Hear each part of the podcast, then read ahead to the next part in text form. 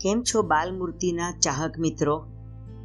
આજે આપણે તારાબેન મોડક લિખિત નાજુક મૈત્રી નામનો એક સુંદર લેખ સાંભળીશું. પોતાની પેટી અને બિછાનું લઈને એક મહેમાન બેન ઘરે આવીને ઊભા રહ્યા. ઘરના દરેક માણસને જુદી જુદી જાતનો આનંદ થયો. કોઈને ઘરમાં જરા ગડબડ લાગી તો કોઈને મહત્વ લાગ્યું.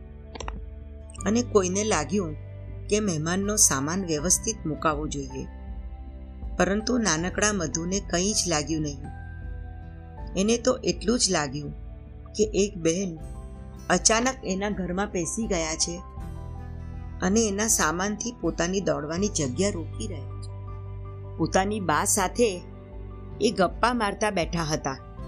એટલે બા પણ એની રમત બરાબર ધ્યાન આપીને જોઈ નતા રહ્યા. મધુ જે કાંઈ બોલે છે, તે પણ બરાબર સાંભળી નતા રહ્યા. મધુને રમવાની ઈચ્છા એટલી પ્રબળ હતી અને એને પોતાના કામની મહત્તા એટલી બધી લાગતી હતી કે તે મહેમાનબાઈ તરફ જોવાનો કે એમના વિશે વિચાર કરવાનો વખત જ એની પાસે નહોતો. જરાક જોયું ન જોયું કરીને મધુ પોતાના કામે લાગી ગયો. બાની અને મહેમાન બેનની વાતો શરૂ થઈ મધુ પોતાની રમતમાં લીન હતો. પોતાના કામમાં વ્યસ્ત હતો. પણ મહેમાન બેન મહેમાન થઈને રહે એવું એને નહોતું લાગતું. કુટુંબના અન્ય વ્યક્તિની જેમ જ રહેવાનો એમનો વિચાર હોય એવું એને લાગી રહ્યું હતું. આવી સામાન્ય છાપ મધુના મન પર પડ્યા વગર રહી નહીં.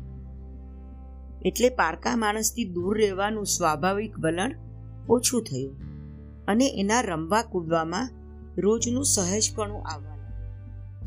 મહેમાનોએ આવીને છૂટથી હરવા ફરવાનો કે બોલવા ચાલવાનો હક લઈ લીધો હોય એવો કડવો અનુભવ મધુના નાનકડા જીવનમાં થયો હતો કે નહીં એ તો ખબર નથી. પણ આજના મહેમાને ઘરમાં કૃત્રિમ સભ્યતાનું વાતાવરણ ફેલાવ્યું ન હતું. એટલું તો ખરું જ. વળી મહેમાન બેન ખૂબ નજીકના સંબંધવાળા હોય એવું લાગતું હતું. છતાં એમણે મધુને ઉંચકી લીધો ન હતો. પ્રેમથી બચી કરી નથી લીધી. અને બાએ પણ એને આ તમ તારા અમુક સગા થાય છે, માટે નમસ્કાર કર, એવું કહ્યું ન હતું. એટલે મધુને પરાયા માણસ પાસે વાંકા વળવાનો પણ પ્રસંગ આવ્યો ન હતો. એ જ પ્રમાણે મહેમાને પણ તારું નામ શું છે? હું કોણ છું? કે પછી મારું નામ શું છે? એવા નિરર્થક નિકટ આવવાના પ્રશ્નો પૂછ્યા ન હતા. એટલે મધુને મહેમાનથી બહુ અડચણ નહીં લાગી અને તે હંમેશની માફક રમવા લાગ્યો. પરંતુ રમતા રમતા એક મુશ્કેલી ઊભી થઈ. દોરીમાં ગાંઠ હતી. એ મધુથી છૂટતી જ ન હતી.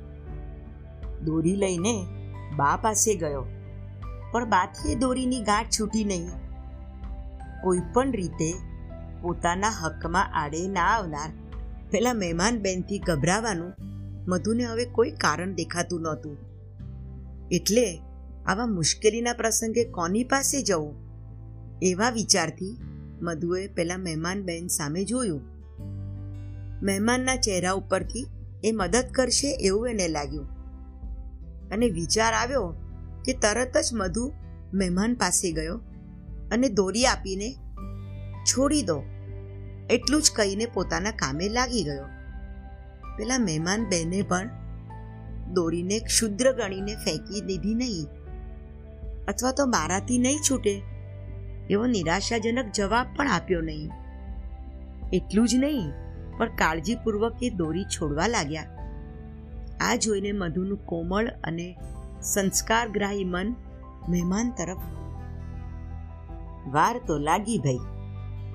ઝટ દઈને દોરીની ગાંઠ છૂટી નહીં પણ છેવટે ગાંઠ છોડીને દોરીના બે છેડા મહેમાને મધુના હાથમાં આપ્યા મધુએ દોરીના છેડા હાથમાં લઈ પોતાનો સંતોષ પોતાની ખુશી દેખાડવા મહેમાન તરફ જોયું મહેમાનની આંખમાં મધુનું આંખનું પ્રતિબિંબ પડ્યું એક ક્ષણ બંનેની નજર મળી બંનેના હૃદય પ્રેમ ભીના થયા અને બંનેની નાજુક મૈત્રીની શરૂઆત થઈ.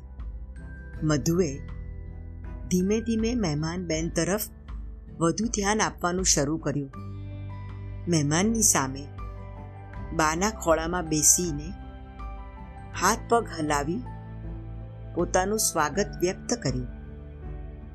મહેમાનને સોપારી લાવી આપવાની ઈચ્છા બતાવી અને છેવટે પોતાનું નામ ગામ, જિલ્લો, બધું જ ખુશીથી કહ્યું મહેમાનને શું કહેવું એ પણ જાણી લીધું. થોડા જ વખતમાં નાનકડા મધુના હૃદયમાં મહેમાનને સ્થાન મળી ગયું. મધુ પોતાના કામે લાગ્યો અને મહેમાન પણ પોતાના કામે લાગ્યા. મધુ મહેમાન સાથે મૈત્રી કરવા ઈચ્છતો હતો. છતાં અતિ નિકટતાનો પ્રસંગ હજુ આવ્યો ન હતો. મહેમાન બેને પણ મધુના નાજુક ભાવને ધક્કો લાગે એવો અતિ નિકટ પ્રસંગ આણ્યો નહોતો. મહેમાને રાત્રે સૂતી વખતે એ પ્રસંગ આણ્યો. મધુના બિછાના પર બેસીને એમણે પૂછ્યું, મધુ, હું તારી પાસે સૂઈ જાઉં કે? મધુએ કાંઈ પણ મર્યાદા ન રાખતા સહજપણે કીધું હમ તમે ત્યાં તમારા બિછાના પર સૂઈ જજો. હું તો બા પાસે જ સૂઈશ મહેમાને કદાચ વધુ આગ્રહ કર્યો હોત, તો મધુ એને ધક્કો મારવાની તૈયારીમાં જ હતો. પણ મહેમાન એટલેથી જ સમજી ગયા. જરા ખસીને તે પણ ત્યાંથી ચાલા ગયા. અને મધુને વધારે કડક થવાની જરૂર જ ન પડી. તેમની મૈત્રીમાં પ્રથમ ગ્રાસે મક્ષિકા એવું નહીં બીજે દિવસે સવારે જરૂર જેટલા જ અંતરથી મૈત્રીના વિકાસની શરૂઆત થઈ. નાની નાની વાતો થતી હતી. મધુના નાના નાના નિરર્થક દેખાતા કામો મહેમાન બેનને ખૂબ જ મહત્વના લાગતા હતા. મધુએ એકાદ કાગળની ચિઠ્ઠી આપી. મહેમાને વાતોમાં હોવા છતાં તેને ફેંકી ન દેતા કાળજીપૂર્વક લીધી. બેસવાની જગ્યાએ કાગળના ટુકડાનો કચરો પડ્યો હતો. એને ઉંચકીને કચરાની ટોપલીમાં કેમ નાખવો? એ પણ ધીમેથી મધુને બતાવ્યું. અને મધુએ તે લક્ષ્ય આપી સુંદર રીતે કર્યું. આમ નહીં, જો પણ એ કચરો રહી ગયો, એ લઈ લે. વગેરે કહીને મધુના કામમાં એને અડચણ ઊભી કરી કામ પૂરું થયા પછી મધુએ મહેમાનની સામે જોયું. અને નવું કામ શીખ્યાનો પોતાનો સંતોષ આંખોથી જ પ્રદર્શિત કર્યો. એ પ્રસન્ન દેખાયો અને મહેમાન તરફ વધારે આકર્ષાયો. મધુ મહેમાનના ખોળા ઉપર ચડી બેઠો તો પણ મહેમાને એને હૃદય ચરસો ચાપીને કે એની બચી લઈને એના નાજુક ભાવોને ધક્કો લગાડ્યો નહીં. એકાદ મિનિટ ખોળામાં બેસીને તે નાચવા કૂદવા ચાલ્યો ગયો. મહેમાને એને જવા દીધો. મધુના હૃદયમાં મહેમાનને ઉચ્ચ સ્થાન મળ્યું. આવી જ રીતે શરૂ થયેલી મૈત્રી વધારે દ્રઢ થાય છે, વધારે નિકટ લાવે છે અને એ જ સાહજિક છે. બપોરે જમ્યા પછી મહેમાન જરી આડે પડખે થયા હતા. મધુ એની પાસે જઈને બેઠો. મહેમાને ઉંદરની, ચકલીની એમ બે ત્રણ વાર્તાઓ કહી. અને મધુની આંખો આનંદથી ચમકી ઉઠી. છેવટે મધુ મહેમાનની પાસે જ તેમના ઓશિકા પર માથું રાખીને સૂઈ ગયો. મહેમાનની પણ આંખ મળી ગઈ. મધુની બાને પણ નવાઈ લાગી કે એક જ દિવસની ઓળખાણમાં મધુ મહેમાનનો કેટલો બધો જાણીતો થઈ ગયો. આ તો ભારે થઈ ભાઈ.